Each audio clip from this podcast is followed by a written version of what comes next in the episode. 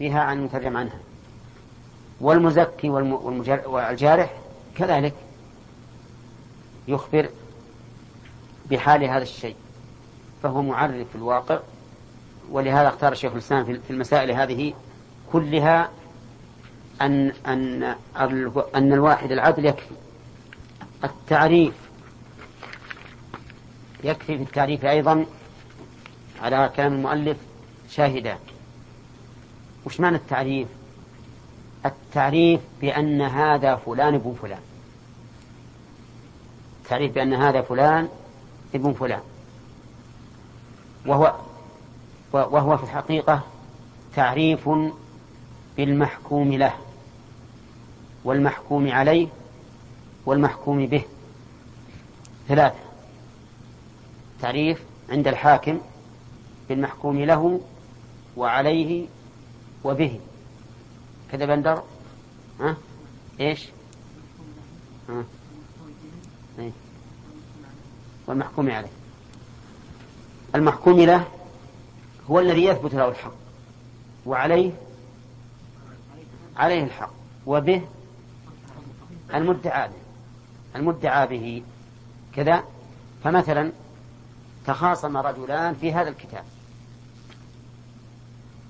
المحكوم له هو الذي يستحق هذا الكتاب وعليه الذي لا يستحقه وبه هذا الكتاب.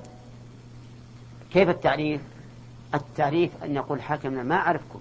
كيف بكتب؟ تخاصم عندي فلان وفلان وفلان وأنا ما أعرفكم. يجيبون واحد يعرفهم. يقول هذا المدعي اسمه فلان بن فلان بن فلان.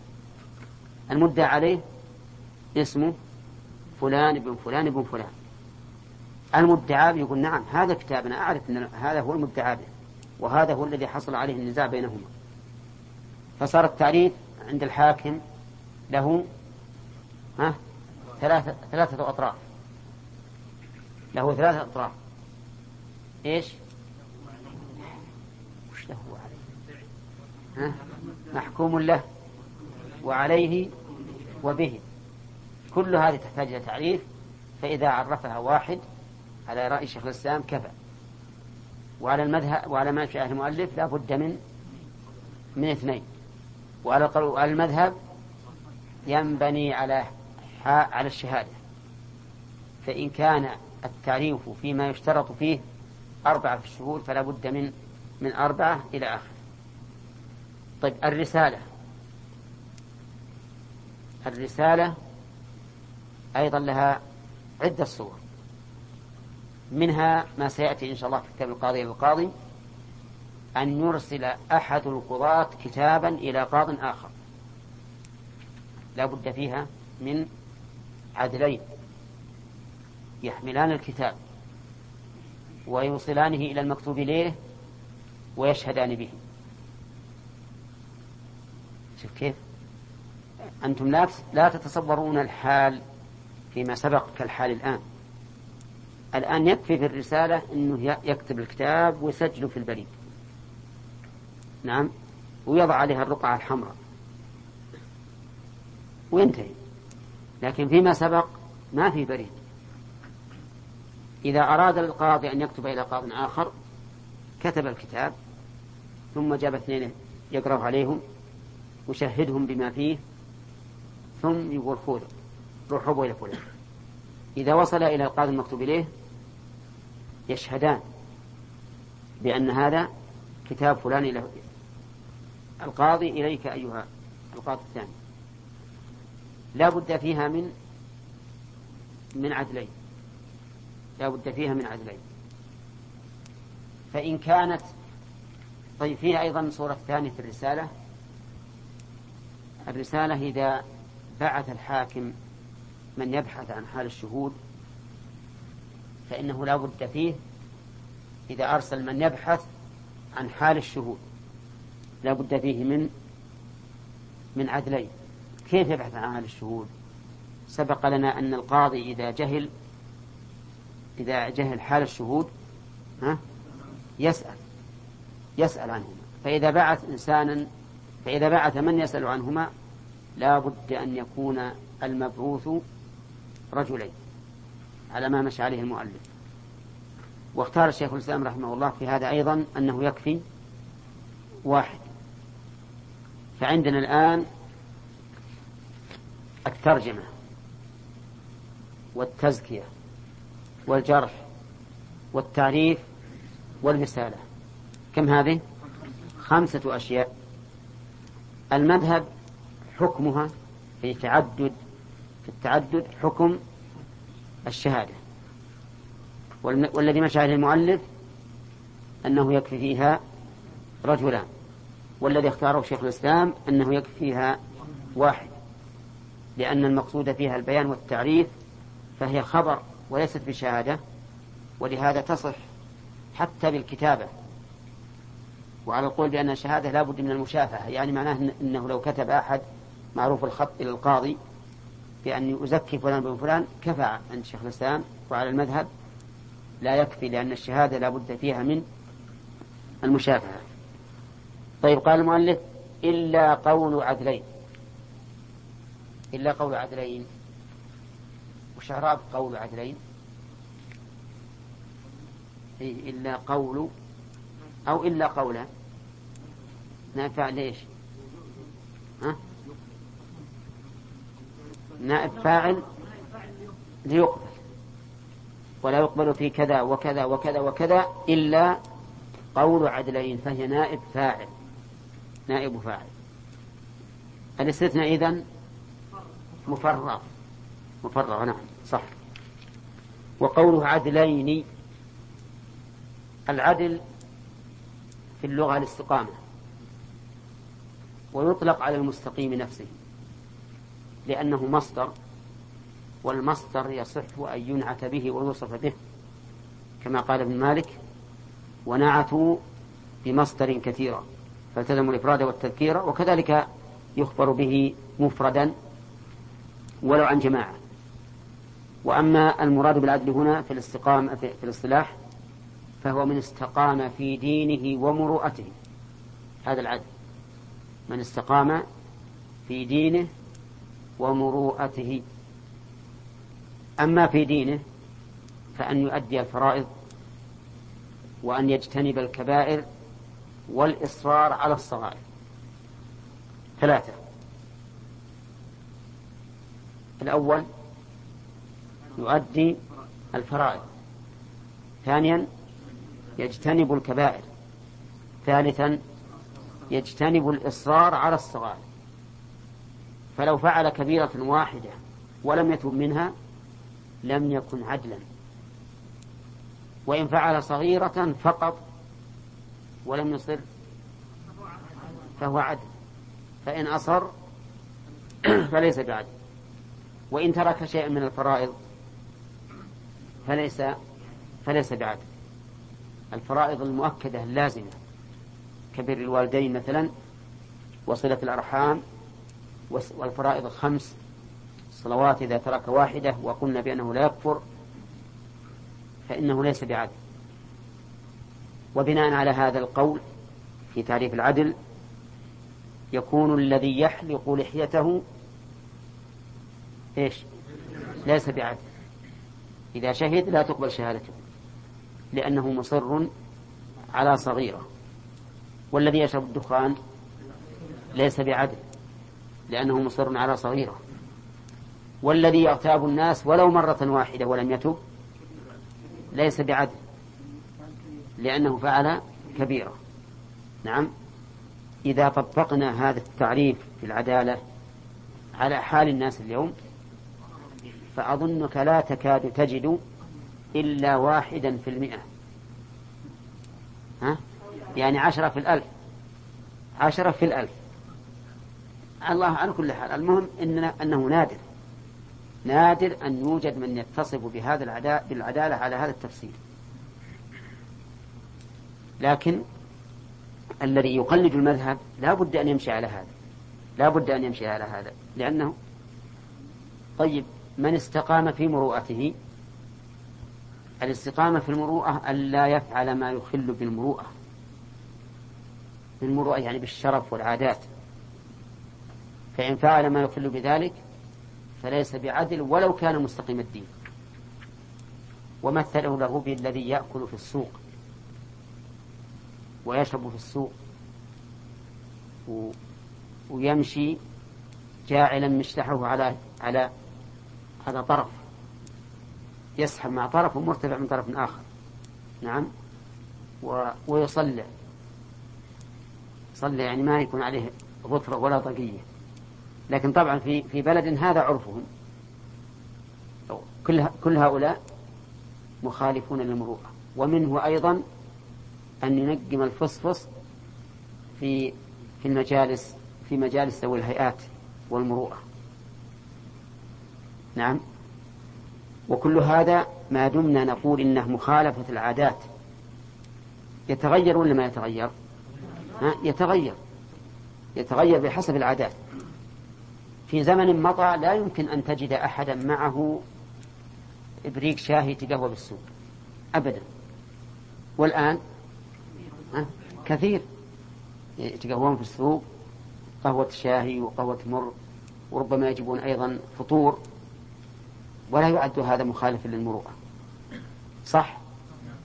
كان في الزمن السابق ما يمكن تلقى أحد مصلع إطلاقا. حتى الصغار يشيلونهم طاقية. ويلبسونها إياهم. الآن خف الأمر خف الأمر. يعني الصغار اللي له مثل عشرين سنة فأقل يمشي في السوق ومصلع ما على باله. من أول ما يمكن. حتى كان من أول لو لو لو أن الإنسان يترك لبس المشلح وهو كبير لعد ذلك لعده الناس مخالفا للمروءة. ولكن الآن تغير تغيرت الحال.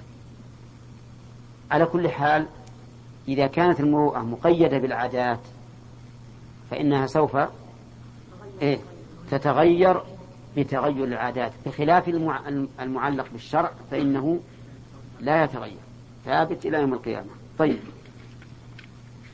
من من العدل؟ اصطلاحا من استقام في دينه ومروءته. الاستقامة في الدين تتضمن ثلاثة أشياء. القيام بالفرائض اجتناب الكبائر عدم الإصرار على الصغائر. قال المؤلف رحمه الله ويحكم على الغائب إذا ثبت عليه الحق. ها؟ بيجينا في الشهادات. يحكم على الغائب إذا ثبت عليه الحق. الغائب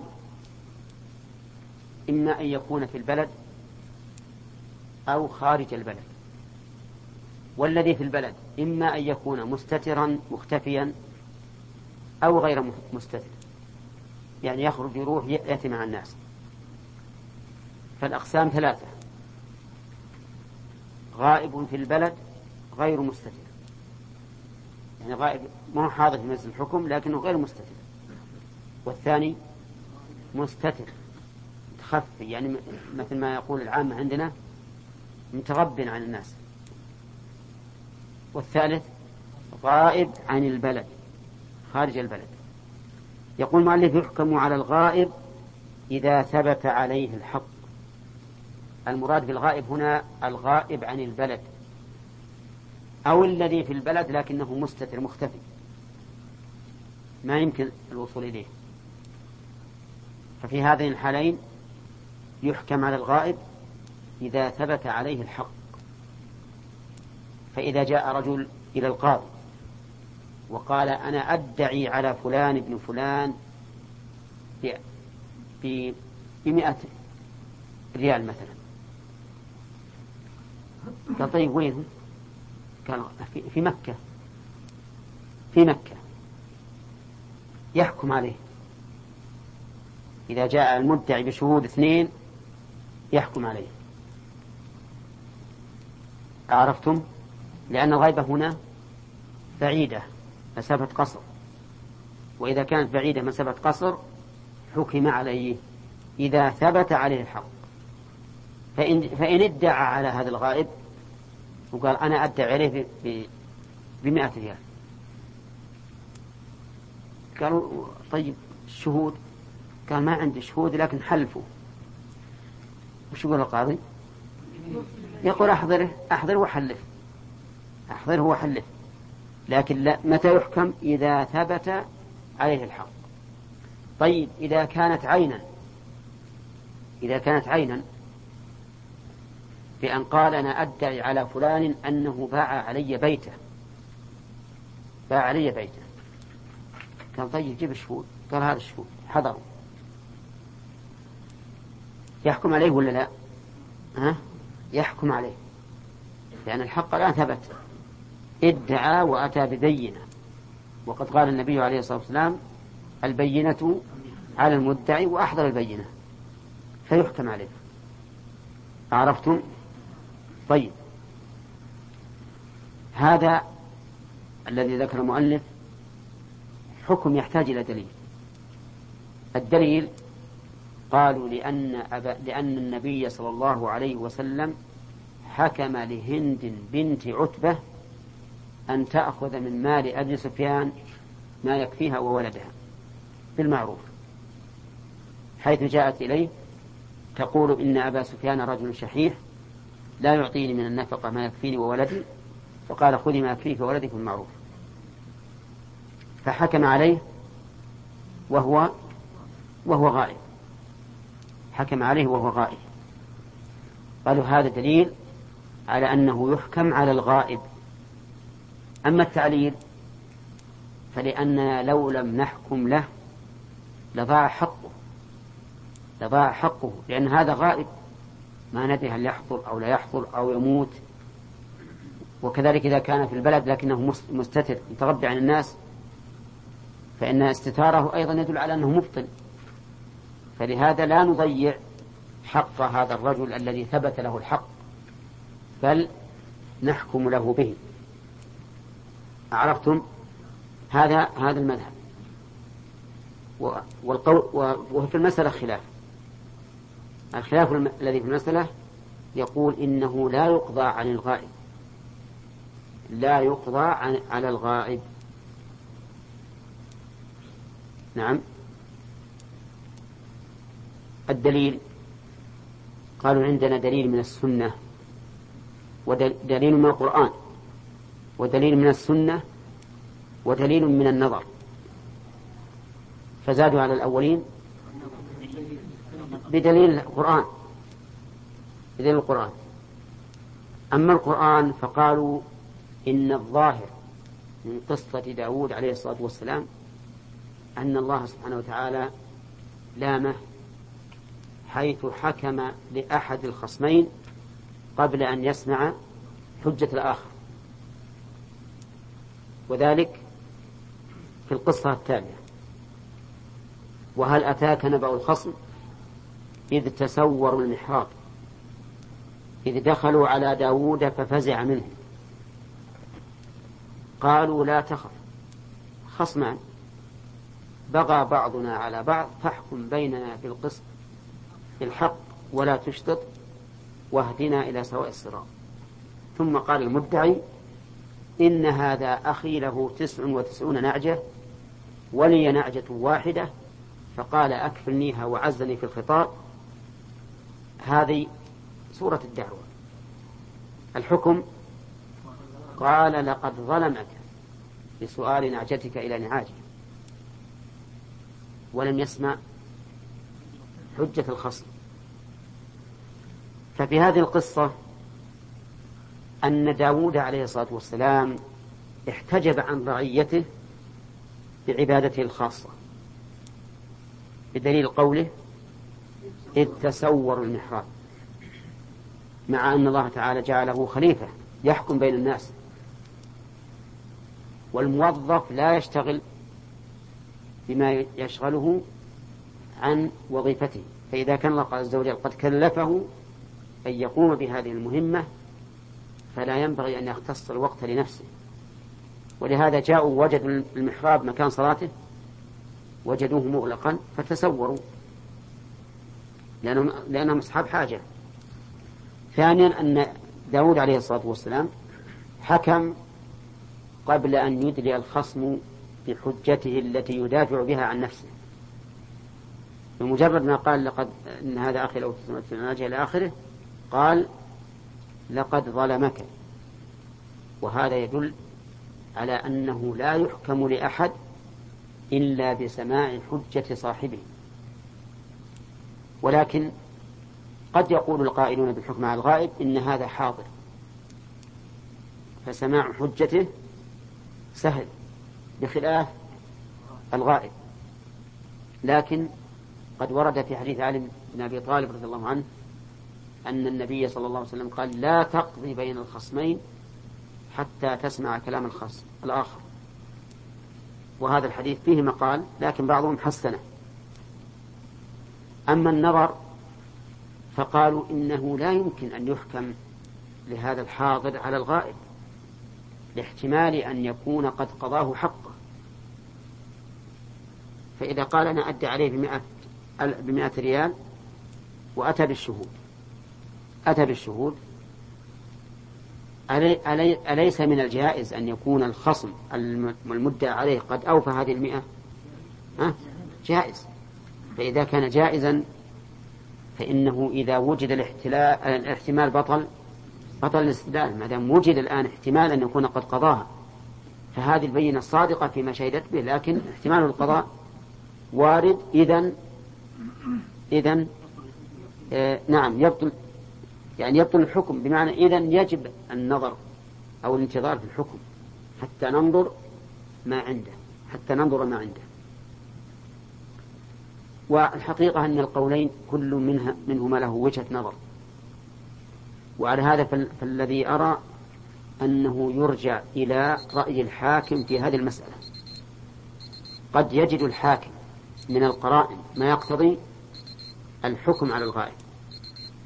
لكون هذا المدعي رجلا ثقة عدلا لا يمكن أن يدعي ما ليس له. والمدعي عليه بخلاف ذلك. رجل يمكن رجل هارب من, من, القضاء إلى بلد آخر أو مستتر لئلا يعلم به. فإذا كان يعلم فإذا كان عنده من القرائن ما يدل على صحة دعوى المدعي إيش؟ فليحكم بذلك. إذا لم يكن عنده قرائن فالواجب أن يمسك ولا يحكم حتى ينظر حجة الخصم لاحتمال أنه قضاه طيب فإن قلت نحتاج إلى الجواب عن حديث من؟ هند بنت عتبة. فالجواب عن ذلك سهل جدا. أن يقال إن الرسول صلى الله عليه وسلم أفتاها ولم يحكم لها. فهي فتوى والفتوى غير الحكم ويدل على أن ذلك ليس بحكم. أولا أن الرسول صلى الله عليه وسلم لم لم يطالبها بالبينة. ولو كان من باب الحكم إيش؟ لطالبها بالبينة لأن البينة على المدعي فلما لم يطلبها علم أنه أفتاها بمقتضى قولها فقط فتوى. ثانيا أن ذلك كان في مكة وكان أبو سفيان حاضرا في مكة ولم يختفي. فالقضاء إذا. فلو كان قضاء لو كان قضاء لأحضره النبي صلى الله عليه وسلم. لأحضره النبي صلى الله عليه وسلم. وبهذا أجاب النووي رحمه الله وهو جواب صحيح. ما دام أبو سفيان حاضرا ولم يختفي فلو كان قضاء لقال أين أبو, أبو سفيان؟ ولا يقال لعل الرسول صلى الله عليه وسلم حكم بعلمه في قضية أبي سفيان وأن أبا سفيان كان مشهورا في قومه بالبخل. لأننا قلنا إن الرسول صلى الله عليه وسلم يقول إنما أقضي بنحو ما أسمع كما مر علينا. فحديث, فحديث هند ليس فيه دليل على القضاء على الغائب. طيب فيما إذا قلنا بجواز القضاء على الغائب سواء مطلقا كما هو المذهب أو بحسب القرائن كما هو المختار عندي فإنه يجب أن نحتاط للمدعى عليه. أن نحتاط للمدعى عليه. كيف نحتاط؟ أن نقول للمدعي احلف أنه ما قضاك. أنه ما قضاك. لماذا نحلفه؟ ها؟ لاحتمال القضاء. نقول الشهود نعم شهدوا بأصل الحق لكن في احتمال أنه قضاك من غير علم الشهود. فاحتياطا لحق الغائب نقول احلف أنه لم يقض وفي العين إذا كان المدعى به عينا نحتاط أيضا. ونقول للمدعي نحن نحكم لك. لكن نريد منك كفيلا مليء أو رهنا محرز أو رهنا محرزا. فنسلمك العين. نسلمك العين. إذا نطلب منه إيش؟ إما كفيلا مليئا وإما رهنا محرزا. كيف كفيل المليء نقول جيب واحد غني يضمنك أنه إذا تبين أن العين ليست لك ها تسلمها أو تسلم بدلها. إذا لم تجد عطنا رهن من مالك رهن يحرز يكفي لإيجاد بدل هذه العين المدعى بها ويسلمك العين وفي هذا حماية لحق من؟ ها؟ لحق المدعى عليه. لاحتمال أن أن تكون أن يكون هذا الحكم أو هذه الدعوة يعني قد انتهى مفعولها. طيب. الخلاف الآن في القضاء على الغائب. أولا في أصل المسألة. إيش قولان لأهل العلم. قول أنه لا يحكم حتى يحضر وقول آخر أنه يحكم وإن لم يحضر. وعرفتم أدلة قول كل قول أدلة كل قول ورجحنا أنه يحكم عليه بالقرائن. إذا دلت القرائن على صدق المدعي حكم على المدعي عليه. وعلى وفي هذه الحال لا بد أن نحتاط للمدعى عليه. فإن كان المدعى به دينا حلفناه أنه إيش؟ أنه لم يقضي وإن كان عينا قلنا له العين تبقى محبوسة ولا نسلمك إياه إلا بكفيل مليء أو رهن محرز. نعم. آدم؟ آه نعم. ها؟ إيش؟ إيش؟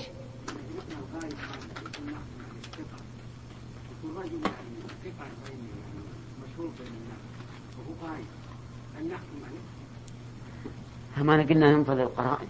إذا كان الغائب ثقة والمدعي الآن وسط مو ثقة؟ ما نحكم.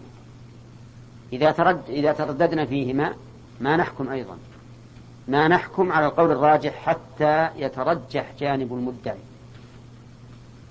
والآن ذكرني آدم بالمسألة التي بحثنا فيها البارحة من جهة استمرار الدرس اللي بعد الأذان.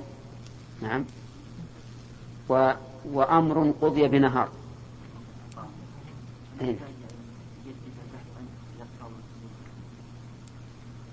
الصحيح أنه ما يحتاج إلا إذا طالت المدة أو أو قيل إنه تغير. ولا الأصل؟ بقاء الوصف نعم.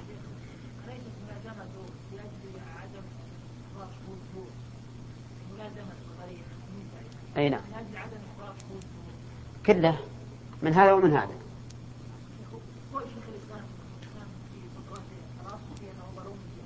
أي نعم.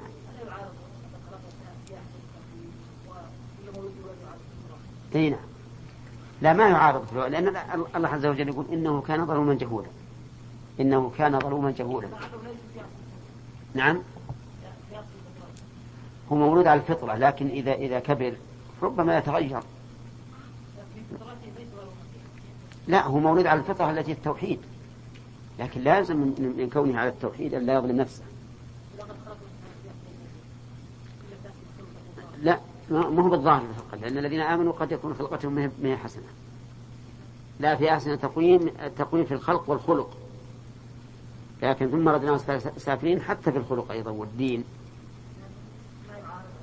الله أن يظهر لي إن, إن الأصل في من جهل أن لا يقبل لأن الله اشترط ذوي عدل. نعم.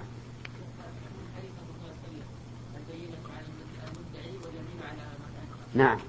ما تدل على لزوم وجود المدعى عليه؟ حتى لو كان يمكن هذا يمكن أن يحكى يعني يحلف يعني تدل على أنه ما ما تسمع الدعوة حتى يحضر؟ أي يعني إنه ما يحكم عليه إيه قد يتضرر المدعي. قد يتضرر المدعي في الإنظار وهذاك أيضا ربما يكون غائب ويتأخر حضوره نعم نحن نضع نجعل القاعدة أنه ما يحكم عليه وهو غائب إلا إذا كانت هناك يعني أشياء يعني ضرر ما إلى ذلك يجعلنا نحكم عليه لا هو الصحيح كما قلت أنه ما ما يجوز القضاء على الغائب إلا إذا وجدت قرائن تدل على صدق المدعي. هذا هو الأصل. يعني على الإطلاق الم- المذهب ليس بصحيح. يعني ضعيف. الحديث نعم. هذا؟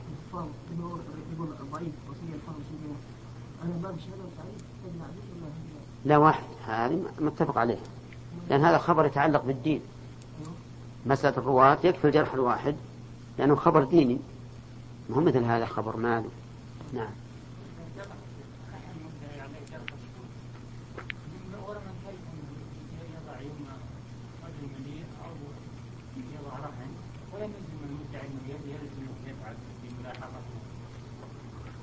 هو قد تكون قد يكون المدعى به غير عين يعني لو فرض أن المدعى به عين ربما نقول كما قلت أنه تحبس حتى يأتي بالجرح لكن قد يكون المدعى به دين أبد ما يجيب رجل ملك. كيف يجيب رجل؟ ما ثبت عليه حتى يجيب رجل ملك. نعم. جرح الشهود وقال إن إن أن أحدهم مثلا يسافر إلى بلد الكفار معروفة مثلا بالفسق والفجور فهل هذه تكون بينة؟ أبدا ما, ما تبطل إذا إذا مضى ثلاثة أيام ما جاب خلاص يحكم للمدعي. فإننا لا نسلم إليه المال إلا تعالى في ابتداء الدرس الج- الجديد. قال وإن ادعى على حاضر في البلد غائب عن مجلس الحكم. بقي علينا أن أن نبحث هذه المسألة الخلافية والاستدلال بحديث هند بن عتبة. بنت عتبة. يعني لو قال قائل كيف يستدل هؤلاء العلماء بهذا الحديث وعدم الدلالة فيه واضحة؟ فالجواب أن هذا ليس لي أن هذه المسألة ليست أول مسألة يكون الخلاف في يكون الدليل فيها واضحا ويحصل فيها الخلاف. ما أكثر المسائل التي فيها الخلاف والأدلة فيها واضحة؟ وما أكثر المسائل التي يستدل بها قائلوها يستدل قائلوها بأدلة من الكتاب والسنة وليس فيها دليل. لأن الله عز وجل يؤتي فضله من يشاء. فكما أن هذا غني وهذا فقير وهذا حسن الخلق وهذا سيء الخلق وهذا طويل وهذا قصير وهذا جميل وهذا قبيح فكذلك في الفهم. كذلك في الفهم. وإلا فإن الإنسان بأدنى تأمل يتبين له أن قضية قصة هند ها؟ لا تدل على الحكم بالغائب لا سيما أن الصورة التي وقعت فيها لا يحكم بها على الغائب من استدل بها. لأنهم لا يحكمون على الغائب إلا إذا ها؟ إلا ببينة. لأنه ما يمكن ثبوت الحق. في مع غيبة المدعى عليه إلا ببينة لأن الإقرار متعذر ليس حاضرا هو. فلا, فلا بد من البينة والرسول صلى الله عليه وسلم لم يطلبها. نعم يقول وإن ادعى على حاضر في البلد غائب عن مجلس الحكم قوله إن ادعى يعني إنسان. إن ادعى يعني شخص. على حاضر في البلد لكن غائب عن مجلس الحكم. مثل الرجل في أطراف البلد المدعى عليه. غائب عن مجلس الحكم فادعى بأنه يطلبه ألف درهم. قال أن أطلب فلانا ألف درهم. وفلان في طرف البلد. وأتى ببينة. أتى المدعي ببينة. فهنا لا نسمع الدعوة ولا ولا نسمع البينة. ما نسمع الدعوة أصلا. يقول القاضي للمدعي اذهب لا أسمع دعواك. أحضر خصمك لأنظر في الدعوة. لماذا؟ لأن لأن المدعي المدعى عليه الآن لا يصعب إحضاره. لا يصعب إحضاره. بكل سهولة. يذهب إليه ويقول الله أنا أنا وأنت والحاكم إلى الحاكم أو يستعدي عليه الشرط أو ما أشبه ذلك. المهم أن إحضار المدعى عليه في هذه الصورة صعب. غير متعذر ولا متعسر. طيب. فلهذا لا تسمع الدعوة ولا البينة. لأن سماع الدعوة ليس فيه إلا إضاعة الوقت وشغل القاضي بما لا فائدة فيه. القاضي لو سمع الدعوة الآن وقال نعم أشوف إيش الدعوة ماذا يستفيد؟ هل يمكن يقضي عليه؟ ها؟ ما يمكن يقضي عليه لأنه حاضر في البلد. إلا إذا كان مستترا مختفيا. إذا كان مستترا مختفيا يعني بأن ذهبنا إلى بيته ولم نجده ذهبنا إلى مكان عمله ولم نجده. مثل ما يوجد الآن إذا فلس الإنسان صار يختفي. يذهب من بيت إلى بيت ولا يطلع برا. المهم أنه مستتر.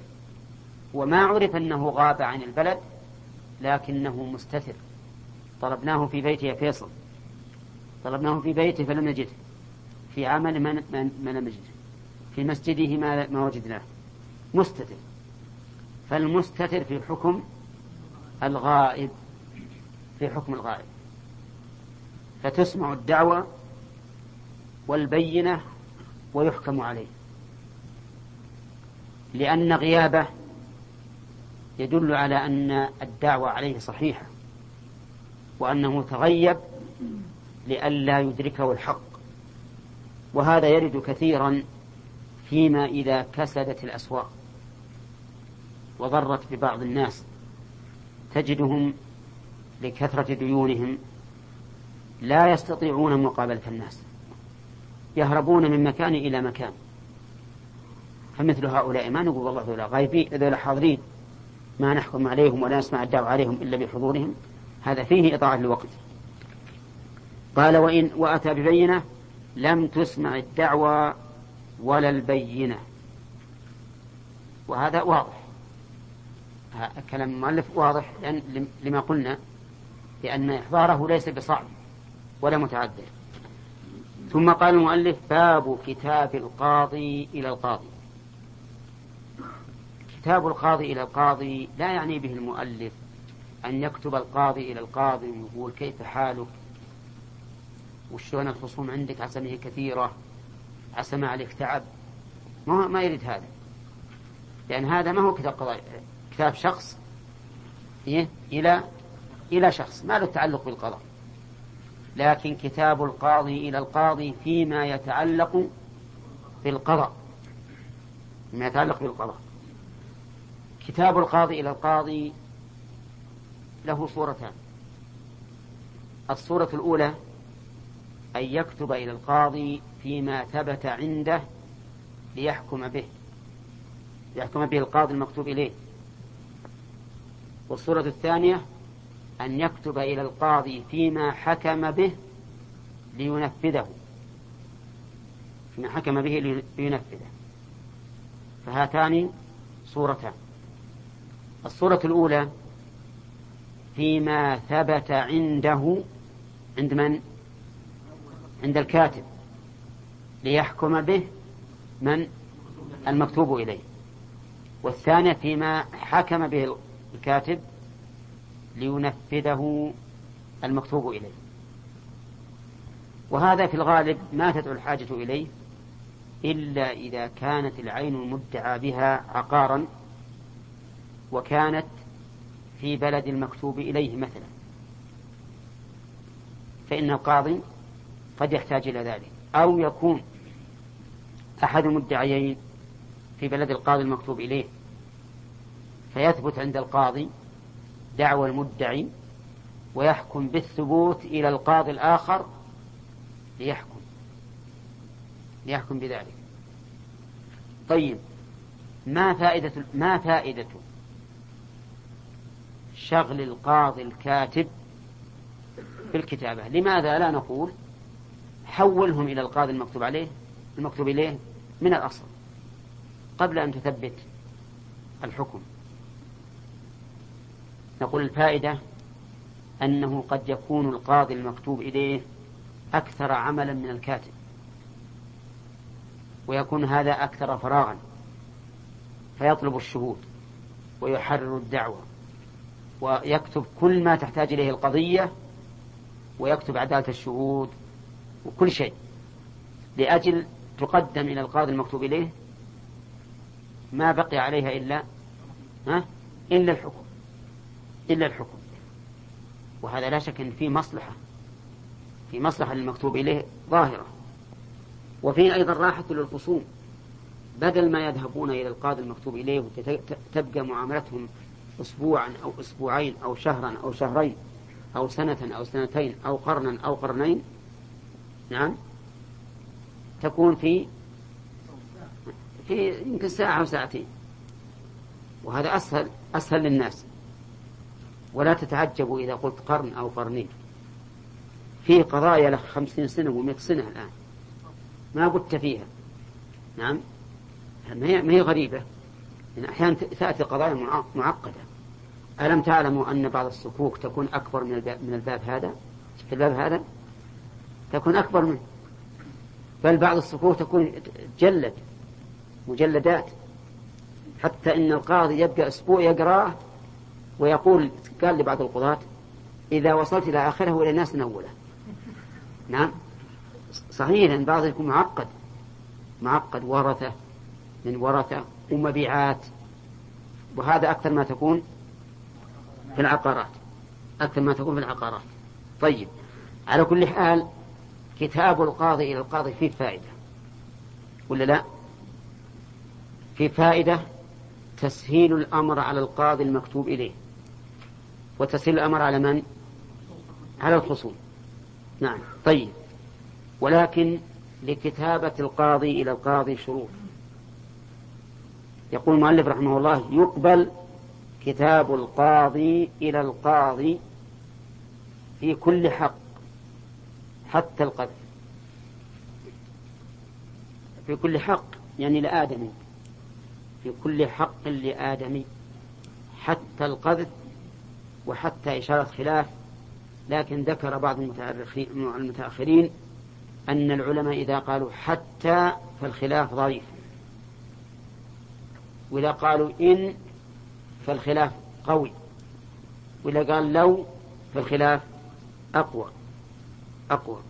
نعم. وهذا اصطلاح أغلب ما هو دائم. طيب حتى القذف. القذف هل هو حق لله أو لآدم؟ اختلف فيه العلماء. فقيل إنه حق للآدم وقيل إنه حق لله عز وجل.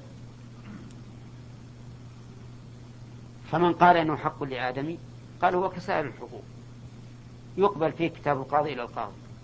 ومن قال حق لله قال لا يقبل فيه كتاب القاضي إلى القاضي.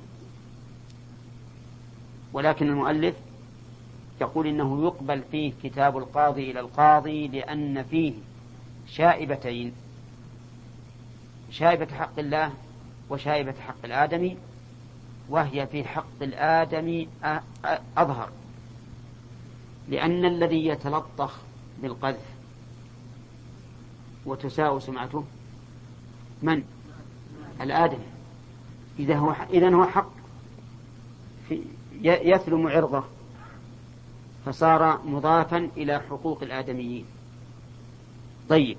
يقبل في حتى القذف مثال ذلك تداعى فلان وفلان في عين ادعى أنه باعها عليه.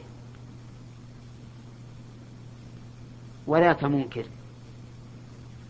فأتى ذلك ببينة المدعي. فثبت عند القاضي ثبتت الدعوة وحررها وكتب الشهود ثم دفع الخصمين إلى القاضي المكتوب إليه. دفع الخصمين إلى القاضي المكتوب إليه. يمكن هذا ولا لا؟ ها؟ عجيب.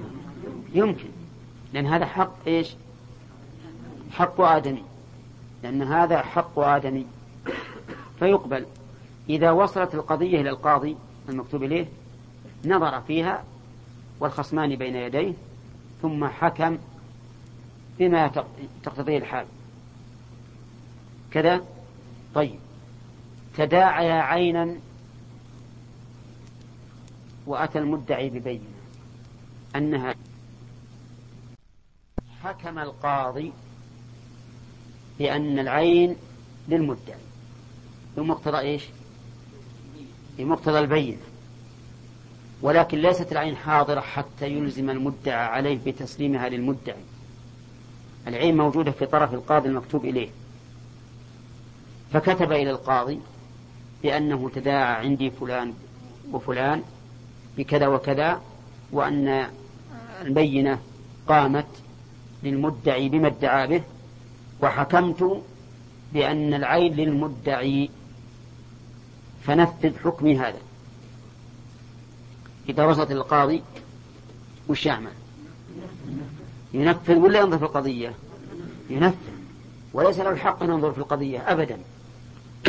يمشيها على طول. وعلى ذمة من؟ القاضي الأول. القاضي الأول. طيب. في القذف؟ ادعى زيد على عمرو بأنه قذفه. فطلب القاضي من المدعي البينة. فأتى بشاهدين يشهدان بأنه قذفه. ولكنه كره أن يحكم عليه. كره أن يحكم عليه. ليش؟ قال لأنه ابن عم. لأن المدعى عليه ابن عم. ولو أحكم عليه صار بينه وبينه. قطيعة رحم. فأنا أرفع القضية إلى القاضي الثاني بأنه ثبت عندي كذا وكذا فاحكم. تصل إلى القاضي المكتوب إليه ينظر فيها ثم إذا اقتضى أن نظروا أن يحكم حكم. نعم. طيب. الصورة الثانية فيما حكم لينفذه القاضي المكتوب إليه حكم الرجل بالقضية. ثبت الحكم عنده وحكم. لفلان بأنه يجب عليه ثمانون جلدة حد القذف. لكن لا يحب أن ينفذه هو أو يخشى أن ينفذه من سطوة المحكوم عليه. فكتب به إلى القاضي الثاني والله قد ثبت عندي كذا وكذا وحكمت به فنفذ. القاضي ينفذه ينفذه. ويشبه هذه القضية من بعض الوجوه كتابة القضاة اليوم إلى الأمراء أو إلى الشرط لتنفيذ ما حكم به القاضي. طيب. يقول المؤلف رحمه الله إذن يشترط في كتاب القاضي القاضي أن يكون في حقوق من؟ في حقوق الآدميين سواء كانت الحقوق في, في, في أعيان أو في منافع أو في أو في قدر طيب. يقول لا في حدود الله كحد الزنا ونحوه. هذا ما فيها كتاب القاضي للقاضي لو ثبت عند القاضي ما يكتب به إلى القاضي الثاني. ليش؟ قال لأن في هذا نشرا للفواحش. بدل ما كانت القضية لا يعلمها إلا فلان القاضي الكاتب صارت الآن ستصل إلى القاضي الثاني وتكتب في سجلاته ويكون في هذا نشر نشر للجرائم وإشاعة الفاحشة. حينئذ لا يقبل كتاب القاضي إلى القاضي فيما هو من حق الله عز وجل. كحد الزنا شرب الخمر وما أشبه ذلك. وظاهر كلام المؤلف إن أن التعزيرات يقبل فيها كتاب القاضي للقاضي والحقيقة أن ما يجعل أن الذي يوجب التعزير فيه أيضا إشاعة. القذف بغير الزنا يوجب التعزير. ترك صلاة الجماعة يوجب التعزير. وما أشبه ذلك. وإذا نشرناها بين الناس انتشرت. ولهذا كان القول الثاني في هذه المسألة وهو اختيار شيخ الإسلام ابن تيمية ومذهب مالك أنه أن كتابة القاضي إلى القاضي تجوز حتى في حقوق الله حتى في حد الزنا وشرب الخمر والسرقة وترك الصلاة وغير ذلك حتى فيما يوجب التعزير.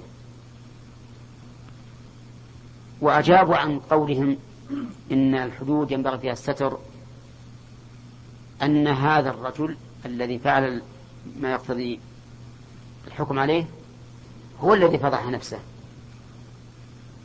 وإقامة الحد عليه أمام الناس فيها نشر نعم لجريمته. فيها نشر لجريمته. والحاجة إلى كتاب القاضي إلى القاضي في حقوق الآدميين آه، بل بالعكس. والحاجة إلى كتاب القاضي إلى القاضي فيما هو من حقوق الله واقعة كما هي في حقوق الآدميين. قد يكون هذا الذي شرب الخمر ابن عم للقاضي وثبت عليه شرب الخمر. ولا يستطيع أن يحكم هو على ابن عمه بالجلد. أو يستطيع أن يحكم لكن لا يستطيع أن ينفذ. يرفع الأمر إلى قاض أقوى منه. أقوى منه مركزا وسلطة. فالصواب ما ذهب إليه الشيخ الإسلام ابن تيمية أن كتاب القاضي إلى القاضي مقبول في كل ما ينفذ فيه حكم القاضي. كل ما ينفذ فيه حكم القاضي من الحقوق التي لله والتي لعباد الله فإنه يقبل فيها كتاب القاضي إلى القاضي. طيب يقول مالك رحمه الله ويقبل فيما حكم به لينفذه. وإن كان في بلد واحد ولا يقبل فيما ثبت عنده ليحكم به إلا أن يكون بينهما مسافة القصر. آه ذكرنا في أول الكلام أن كتاب القاضي للقاضي له صورتان. الأولى أن يكتب فيما ثبت عنده ليحكم به القاضي المكتوب إليه. والثانية أن يكتب فيما حكم به لينفذه. طيب يشترط في في الكتابة فيما ثبت عنده ليحكم به القاضي المكتوب إليه يشترط أن يكون بينهما مسافة قصر أي بين القاضي الكاتب والمكتوب إليه أن يكون بينهما مسافة قصر فلا تقبل. كتابة القاضي إلى القاضي فيما ثبت عنده ليحكم به إذا كان في بلد واحد أو في بلدين متقاربين ليس بينهما مسافة قصر. طيب فيما حكم به لينفذه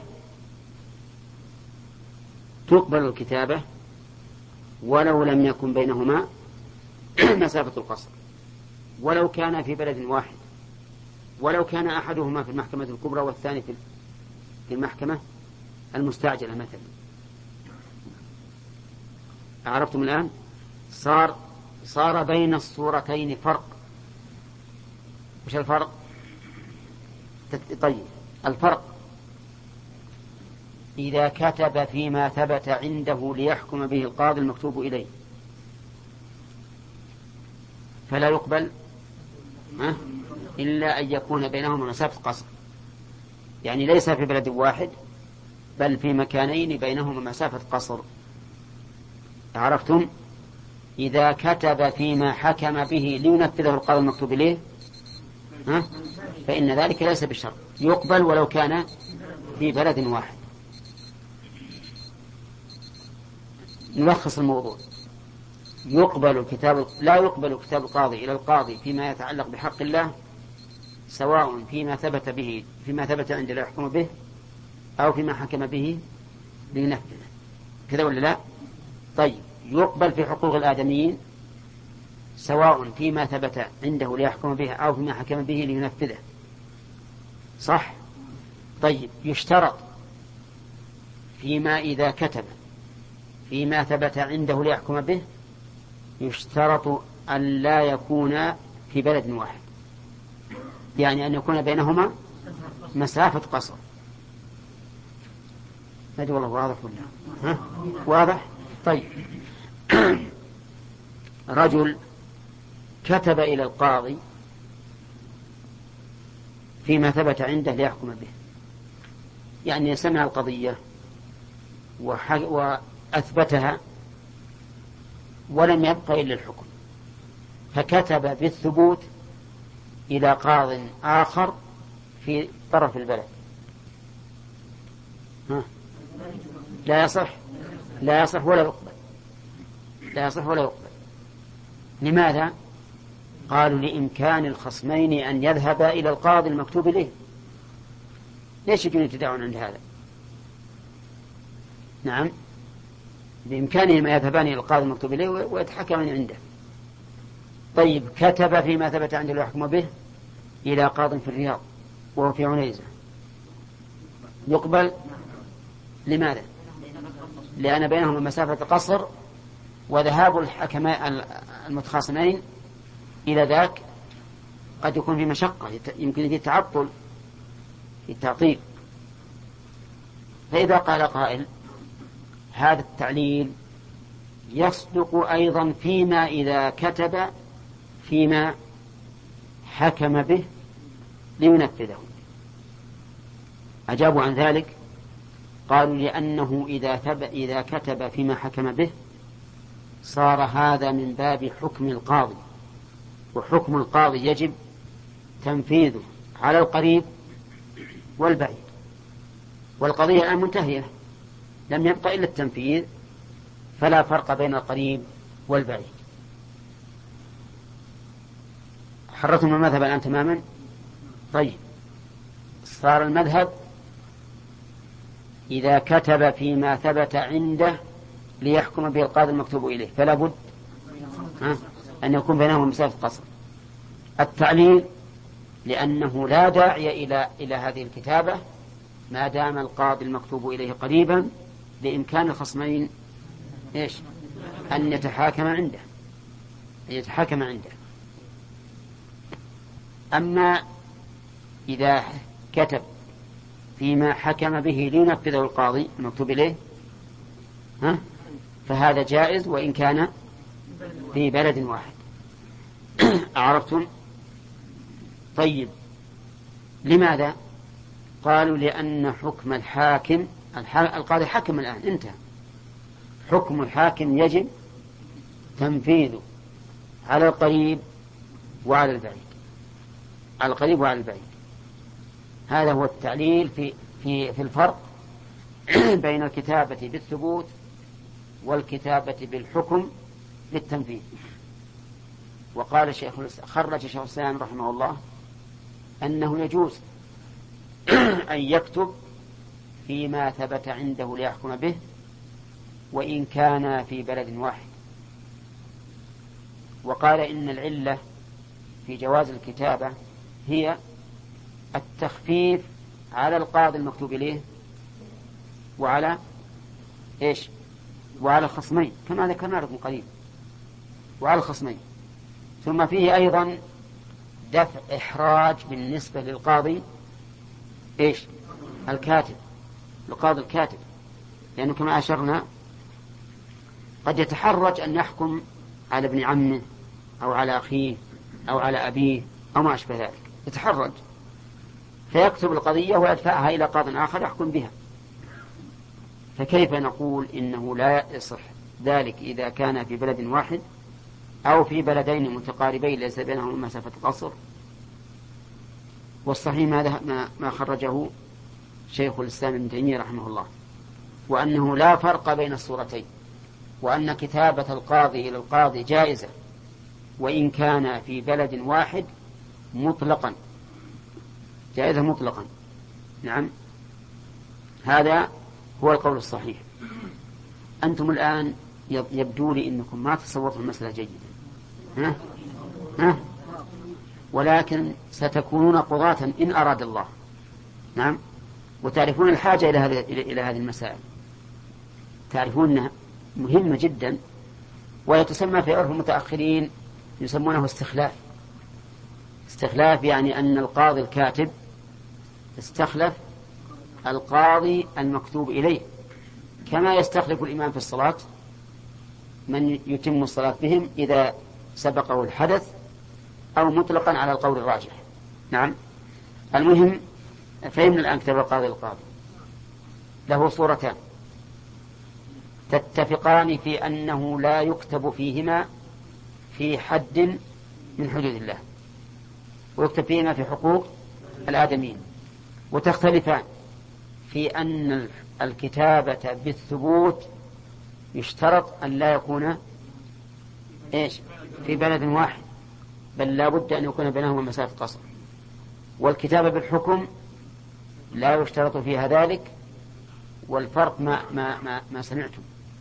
أن الكتابة بالحكم من باب تنفيذ حكم القاضي وهو واجب أي تنفيذ حكم القاضي على كل من بلغه حكمه سواء كان قريبا أم أم بعيدا. وذكرنا أن الشيخ الإسلام رحمه الله يخالف في المسألتين. ويقول تجوز الكتابة في الحدود وفي حدود الله وكذلك فيما إذا كان في بلد واحد مطلقا. يجوز أن يكتب إلى قاض معين وإلى كل من يصل إليه كتابه من قضاة المسلمين. يعني أن الكتابة قد تكون عامة وقد تكون خاصة. كتابة القاضي إلى القاضي قد تكون عامة. فيكتب من فلان ابن فلان القاضي في المحكمة الفلانية إلى كل من يصل إليه كتابي من قضاة المسلمين. هذه عامة ولا خاصة عامة. أو يكتب من فلان ابن فلان القاضي في المحكمة الفلانية إلى فلان ابن فلان القاضي في المحكمة الفلانية. وهذه إلى قاضي إلى قاض خاص قاض معين. إلى قاض معين. والتعيين قد يكون بالاسم وقد يكون بالوصف. فإذا قال للقاضي في المحكمة الفلانية فإن القاضي الذي فيها ينفذ الحكم أو يحكم كما في الصورتين. وقد يكون معين بشخص فيقول إلى فلان ابن فلان. القاضي في المحكمة الفلانية. فإذا قدر أن في المحكمة المكتوب إليها عدة قضاة وقد قال القاضي فلان بن فلان القاضي في المحكمة الفلانية فإنه يختص به. أما إذا قال إلى القاضي في المحكمة الفلانية وفيها عدة قضاة فإن أي قاض منهم يصل إليه الكتاب يجب عليه العمل به. يقول ويجوز أن يكتب إلى قاض معين وإلى كل من يصل إليه كتابه من قضاة المسلمين. ونظير هذا في الحديث الإجازة. الإجازة إجازة الرواية عن الشخص. تكون عامة وتكون خاصة. فالعامة أن يقول أجزت كل من سمع مروياتي أن يرويها عني. هذه عامة. والخاصة أن يقول أجزت لفلان ابن فلان أن يروي عني جميع مسموعاتي. فالمهم أن هذا عام أن هذا شيء معمول به. لدى القضاة الحكام ولدى الرواة. أي أنه قد يكون شيء عاما وقد يكون خاصا. طيب إذا وصله إذا وصل كتاب القاضي إلى القاضي فإنه يجب عليه أن ينفذه. يجب عليه أن ينفذه لأنه كالقضية التي وصلت إليه فلا يجوز أن يتخلف عنها. ولأنه لو جاز أن يرفض لتعطلت أحكام الناس. وصار هذا يكتب وهذا يرفض. ولأنه لو جاز أن يرفض لساءت لساءت ظنون الناس بالقضاة. فقالوا إن القضاة لا يثق بعضهم ببعض. ولهذا يرفض كل واحد منهم كتابة الآخر إليه. فلهذا إذا وصل كتاب القاضي إلى القاضي لزمه العمل به. نعم لو فرض أن القاضي المكتوب إليه عجز عن ذلك فله أن أن يحيلها ويردها على صاحبها. نعم.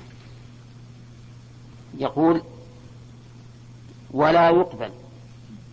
يعني ما لا يقبل كتاب القاضي للقاضي إلا أن يشهد به القاضي الكاتب شاهدين. فيقرأه عليهما. ثم يقول اشهدا أن هذا كتابي إلى فلان بن فلان. ثم يدفعه إليهما. نعم. يعني أن القاضي إذا كتب الكتاب إلى القاضي الآخر لا بد لا بد من من اعتبار هذه الأمور. أولا أن يشهد عليه شاهدين. يأتي برجلين ويقرأه عليهما حتى يضبط معناه. فإن أشكلت عليهما كلمة فيه وجب عليهما الاستفسار. فيقولان للقاضي وش معنى هذه الكلمة؟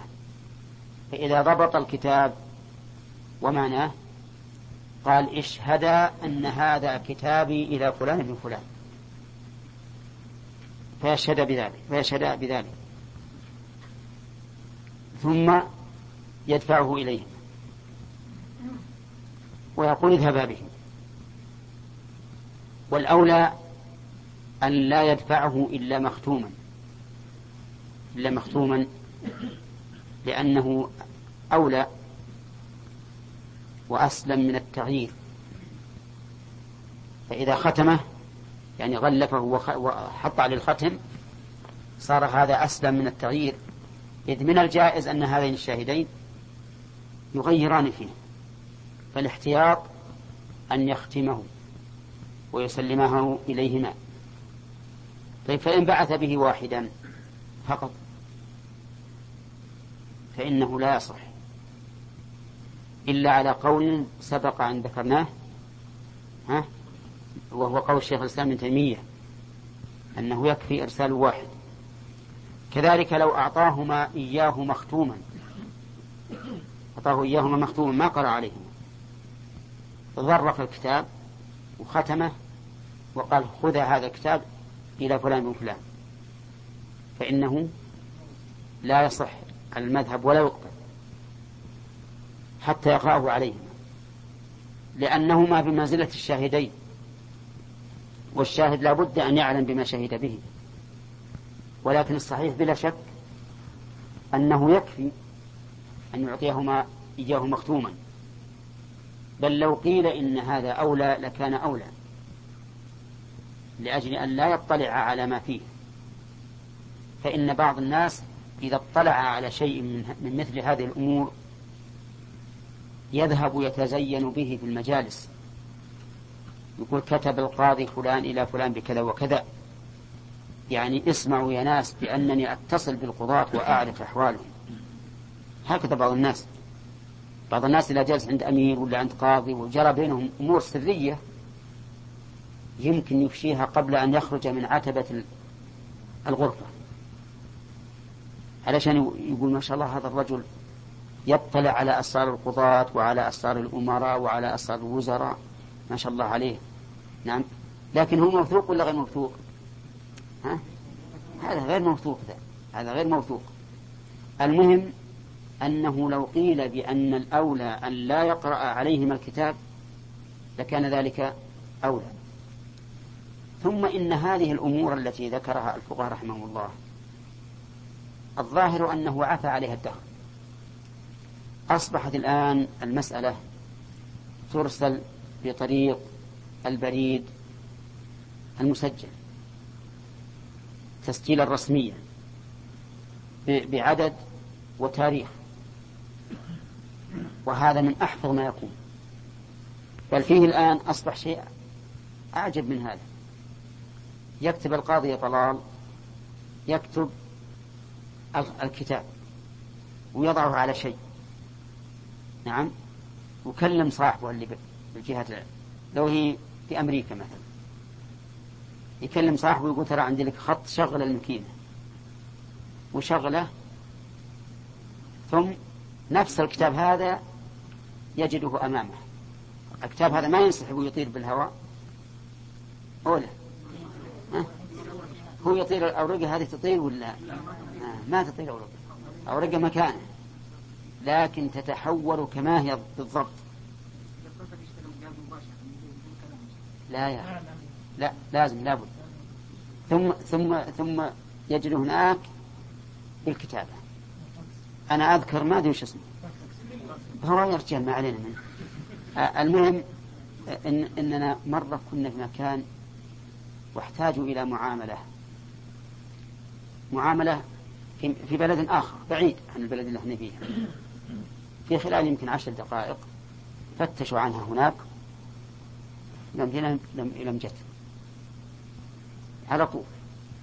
إذا كتاب القاضي القاضي بهذه الطريقة أضبط ولا لا؟ أضبط وأسلم. أسلم من الضياع وأسلم من التعديل والتبديل وأسرع. الحمد لله الذي علم الإنسان ما لم يعلم. الآن أصبحت الأمور لله الحمد في سهولة في كل شيء. لكن كلام الفقهاء رحمهم الله إنما قالوا هذه الأمور وهذه التحرزات بناء على زمن كانوا فيه ولكل زمان رجال ودولة. نعم. ثم قال المؤلف باب القسمة. القسمة. اسم من قسمت الشيء إذا جعلته أقساما. قسمت الشيء إذا جعلته أقساما. فالواحد يمكن يجعل كم؟ اثنين أو ثلاثة أو أربعة أو خمسة. المهم إذا جعلت الشيء أقساما فهذا هو القسمة. هذا هذا هو القسمة. وأما ونعم القسمة تنقسم إلى أقسام كما سيذكر المؤلف. ولكن هنا سؤال. لماذا جعل المؤلف باب القسمة هنا؟ أليس من الأجدر أن يجعل في باب الشركة؟ لمناسبة قسم الشريكين ما بينهما. نعم. أو أن يجعل في باب الأضحية. لأنه قد يشترك اثنان في بقرة أو في بعير ويحتاجان إلى القسم أو في باب الميراث في باب الفرائض أو ما أشبه ذلك. الواقع أن له مناسبة في عدة أبواب. يكون مثلا في الأضحية ويكون في الفرائض ويكون في الوصايا ويكون في الأوقاف ويكون في الشركات. له مناسبات في كثير من أبواب الفقه. نعم. لكن ذكروه هنا لأن القسمة تحتاج إلى قاسم. القسمة تحتاج إلى قاسم في الغالب. هذا القاسم إما أن يكون منصوبا من قبل الشريكين فيكون كالرجل الذي يحكمه الخصمان. وقد سبق لنا في كتاب القضاء في أوله أنه إذا حكم اثنان رجل يصلح بينهما القضاء بينهما رجل يصلح القضاء فإنه ينفذ حكمه. وإما أن يكون القاسم عن طريق القاضي هو الذي يقسمه هو الذي ينصبه فتكون المسألة لها علاقة بالقضاء. ولهذا جعل الفقهاء رحمهم الله غالب الفقهاء جعلوا باب القسمة في هذا المكان أي في طي كتاب القضاء لأن مناسبته فيه ظاهرة وليست بقية وليست الأبواب التي لها مساس بالقسمة ليس بعضها أولى من بعض فلذلك نقلوه إلى هذا المكان. إذا المناسبة أن القسمة بين المشتركين كالقضاء بين الخصمين. كالقضاء بين الخصمين لأنه فصل بينهما وميز حق كل واحد من الآخر. ثم إن كانت بقاسم منصوب من قبلهما فهي كالرجل يحكمه الخصمان. وإن كانت بقاسم منصوب من قبل القاضي فلها ارتباط بالقضاء طيب. القسمة يقول المؤلف إنها تنقسم إلى قسمين. القسم الأول قسمة تراض. قسمة تراض وهي القسمة التي لا تنفذ إلا برضا الشركاء كلهم. هذا قسم التراض. القسمة التي لا تنفذ إلا برضا الشركاء كلهم. هذه قسمة تراضي وقسمة إجبار القسمة التي لا يشترط فيها التراضي بل من امتنع من الشركاء علم من امتنع من الشركاء أجبر. بدأ المؤلف بقسمة التراضي فقال لا تجوز قسمة الأملاك التي لا تنقسم إلا بضرر أو رد عوض إلا برضا الشركاء كلهم. هذا الضابط بما قسمته قسمة تراضي كل مشترك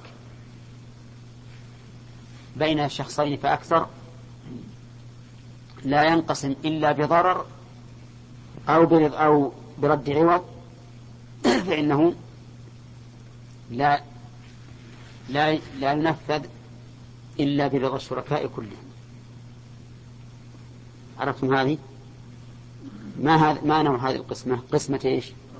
قسمة تراضي ضابطها أن يكون المشترك لا ينقسم إلا بضرر أو رد عوض فهذه لا بد من رضا الشركاء كلهم لماذا؟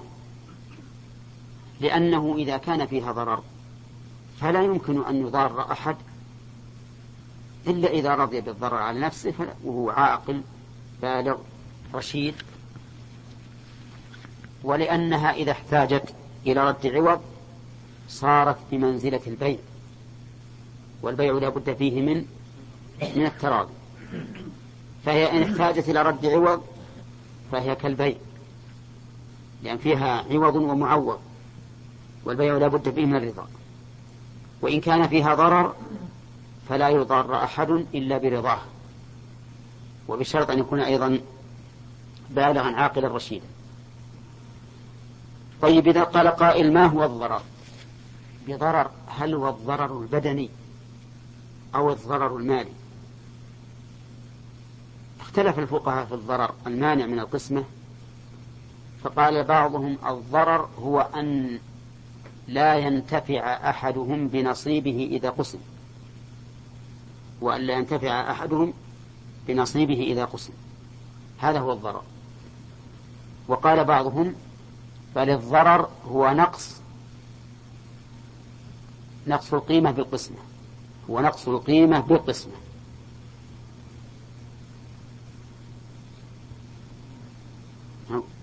واضح. طيب. مثال ذلك. هذه أرض مشتركة بين شخصين. لأحدهما سدس وللآخر خمسة أسداس إذا قسمناها لم تنقص القيمة. هي قيمتها ستة ألاف. حتى لو قسمت. حتى لو قسمت. فقيمتها ستة آلاف. لكن إذا قسمناها أسداسا فإن صاحب السدس لا ينتفع بسدسه لأن السدس عبارة عن أربعة أمتار. كم هي من متر؟ أربعة وعشرين متر. إذا قسمناها أسداسا صار السدس أربعة أمتار. أربعة أمتار ماذا ينتفع به الإنسان؟ وش بينتفع حطوا غرفة. وش يصير غرفة؟ للمنام للأكل للشرب. نعم. أي نعم. المهم أنه ما ينتفع به نقول هذه قسمة إجبار ولا تراضي؟ قسمة تراضي عند من يقول إن الضرر هو ألا ينتفع أحد بنصيبه إذا قسم. وقسم الإجبار عند من يقول إن الضرر نقص القيمة بالقسمة وهذه لم تنقص. قيمتها ستة آلاف حتى هذا السدس الذي قسم لو بيع يساوي ألفا. لو بيع هذا القسم السدس يساوي ألفا ولو بيعت جميعا تساوي ستة آلاف فهي لا تنقص قيمتها بالقسمة. عرفتم الفرق بين القولين الآن ولا لا؟ معروف للجميع ما هو الضرر في كلام المؤلف؟ نقول الضرر هو أن لا ينتفع أحدهم بنصيبه إذا قسم. سواء اختلفت القيمة أو ما اختلفت. والقول الثاني أن الضرر هو نقص القيمة بالقسمة. فعلى هذا لو فرض أن هذه الأرض ستمائة متر صاحب السدس إذا إذا قسم له نصيبه كم بيجيه؟ مائة متر. يمكن ينتفع بها ولا لا؟ نعم يمكن ينتفع بها. لكن القيمة تنقص. لما كانت ستمائة صارت تساوي ستين ألفا. ولما قسمت صار هذا السدس لا يساوي إلا خمسة آلاف. النقص كم؟ النصف. هي خمسة. النصف. النقص. نقص النصف. ما هو هين؟ طيب على على الرأي الذي يقول إن الضرر هو أن لا ينتفع أحدهم بنصيب بعد القسمة تكون القسمة هنا إجبار. تكون القسمة إجبارا لأنه ينتفع بنصيبه. وعلى القول الثاني الذي يقول أن الضرر الحاص المانع من القسمة هو نقص القيمة بالقسمة. نقول القسمة هنا من باب قسمة التراضي. إن رضي صاحب السدس أن يخرج له مئة متر فإن نقسم له. إن لم يرضى فلا قسمة. إن لم يرضى فلا قسمة. طيب. إذا كانت إذا كان السدس مئة متر ولا تنقص القيمة بذلك. ها ما تقولون؟ فهي قسمة إجبار على على القولين جميعا. قسمة إجبار على القولين جميعا. واضح يا جماعة؟ طيب. أيهما المذهب؟ المذهب أن الضرر هو نقص القيمة في القسمة. ولا يلتفتون إلى الانتفاع وعدم الانتفاع.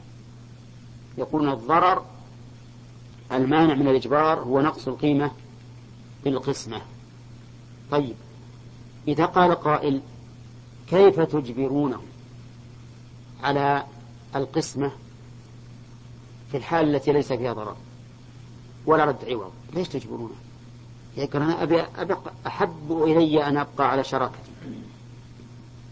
نقول لكن الثاني يقول أنا ما أبيك. أنا ما أريدك ولا أبي قربك ولا أشوفك ولا أشوف. شلون تبي أصل لك في, في مكان واحد؟ ماذا نقول؟ نعم نقول للثاني هذا أمر يحصل بالبقاء على الشركة ضرر. ضرر بينكما. المسلم ينبغي أن يكون أخ المسلم. وأنتما في بقائكما على هذه الحال لن تزداد إلا عداوة وبغضاء. والشارع يحارب كل ما يوجب العداوة والبغضاء بين المسلمين. فانفصال بعضكما عن بعضكما عن بعض أقوم لدينكما وأسلم لعرضكما. فهذا هذه فائدة عظيمة فائدة عظيمة. ثم إنك أنت يا صاحب السدس لم تتضرر. لم تتضرر لا بالقيمة إن قلنا بالقيمة ولا بالانتفاع إن قلنا المدار على الانتفاع. طيب رد العوض. فرضنا أن هذه أرضا أن هذه أرض بين شريكين. لا يمكن أن تتعدل بأجزاء ولا قيمة. إلا برد عوض. إلا برد عوض. يعني فيها مثلا فيها جبال فيها أودية فيها أشجار ما يمكن نعدلها أبدا. بالسهام. إن قسمناها نصفين صارت الأرض هذه أحسن من هذه. إن قسمناها ثلثين قلنا نعطي أرضية ثلثين ما تعدلت أيضا. ما تتعدل إلا إذا جعلنا على الناقص إذا جعلنا للناقص ها؟ عوضا. عوضا عن الكامل. هذه أيضا قسمتها قسمة إيش؟ تراضي. إذا رضي الطرفان وإلا فلا وإلا تبقى وتباع جميع. لماذا هي قسمة تراضي؟ لأن فيها عوض. فيها عوض. ما يمكن تتعدل إلا إذا أضفنا إلى على الناقص دراهم وصاحب الناقص يقول أنا ما نمسل من دراهم. نعم؟ وكذلك صاحب الكامل يقول ما بي يحط على زي الدراهم. فالمهم أن هذه القسمة نقول هي قسمة تراضي لأن فيها عوضا ومعوضا فهي شبيهة بالبيع ولا يجوز البيع إلا إلا بتراضي. شوف الأمثلة نأخذ الأمثلة اللي قال المؤلف. كالدور الصغار.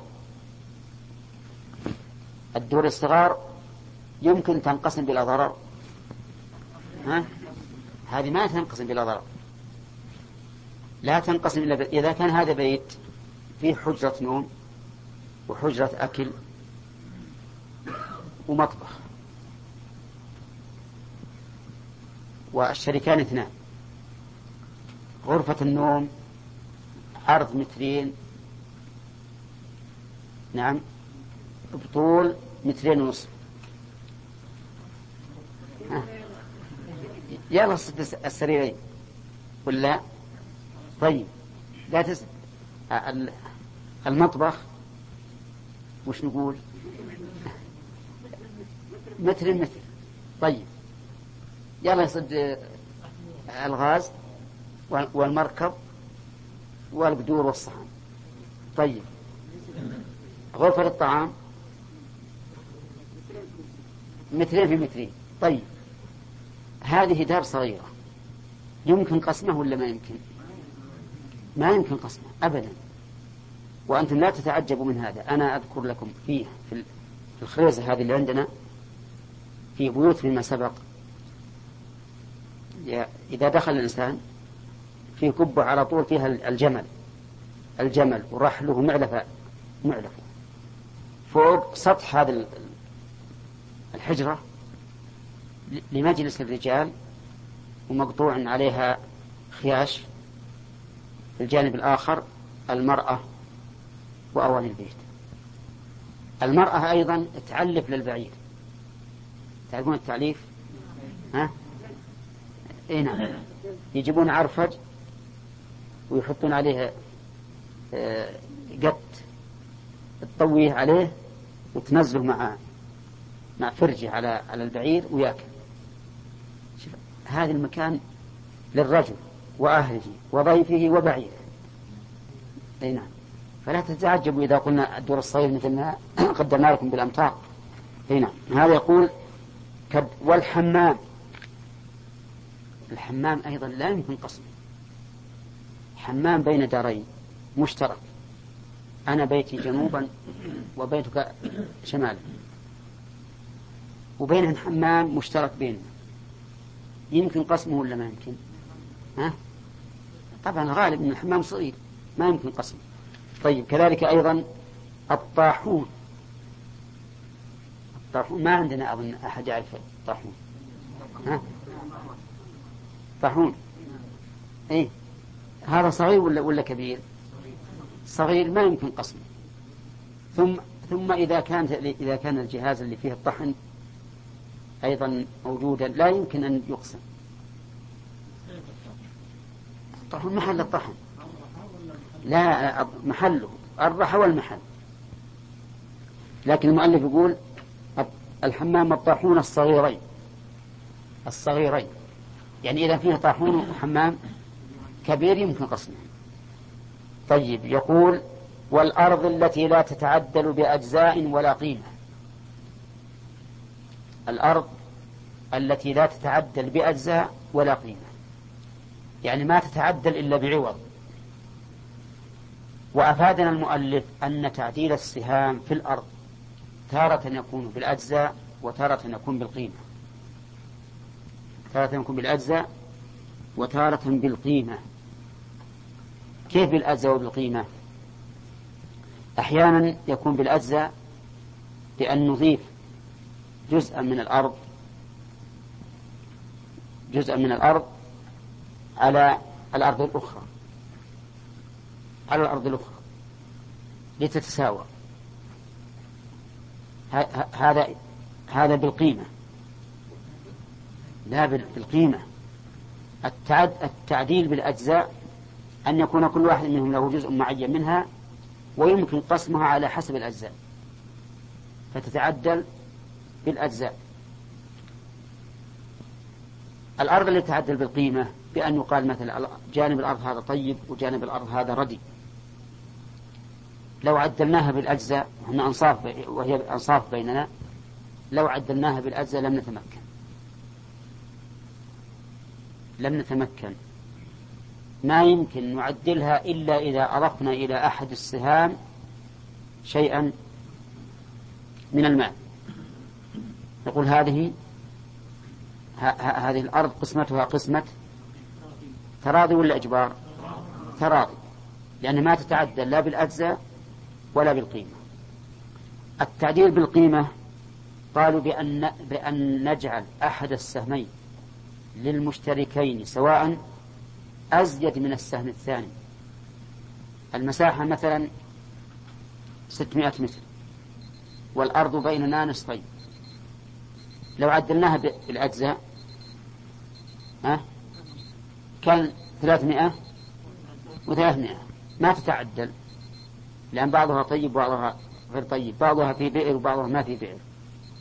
نعدلها بالقيمة. القيمة قالوا الأرض الطيبة نخليها ثلث والرديئة ثلثين اللي فيها البئر نخليها ثلث واللي ما فيها البئر نخليها ثلثين. هذه نسميها معدلة بالقيمة لأن قيمة الثلثين